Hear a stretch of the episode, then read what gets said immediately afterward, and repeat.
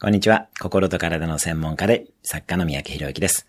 この番組では平日毎日1分の放送で人生を変えるヒントをお伝えしています。今日のテーマです。マネージャーの重要スキル3つ。リーダーやマネージャーに重要なスキルが3つあります。一つは判断することです。考えるのも実行するのも部下にやってもらい判断するのがマネージャーです。二つ目は聞くことです。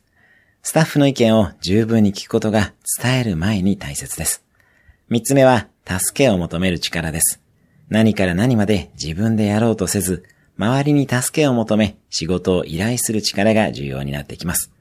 聞き、判断し、助けを求めるようにしていきましょう。今日のおすすめ1分アクションです。マネージャーの重要スキルで自分が伸ばしたいものをピックアップし、初めの一歩の行動を考える。今日も素敵な一日を。いいね、シェアなどいただけると嬉しいです。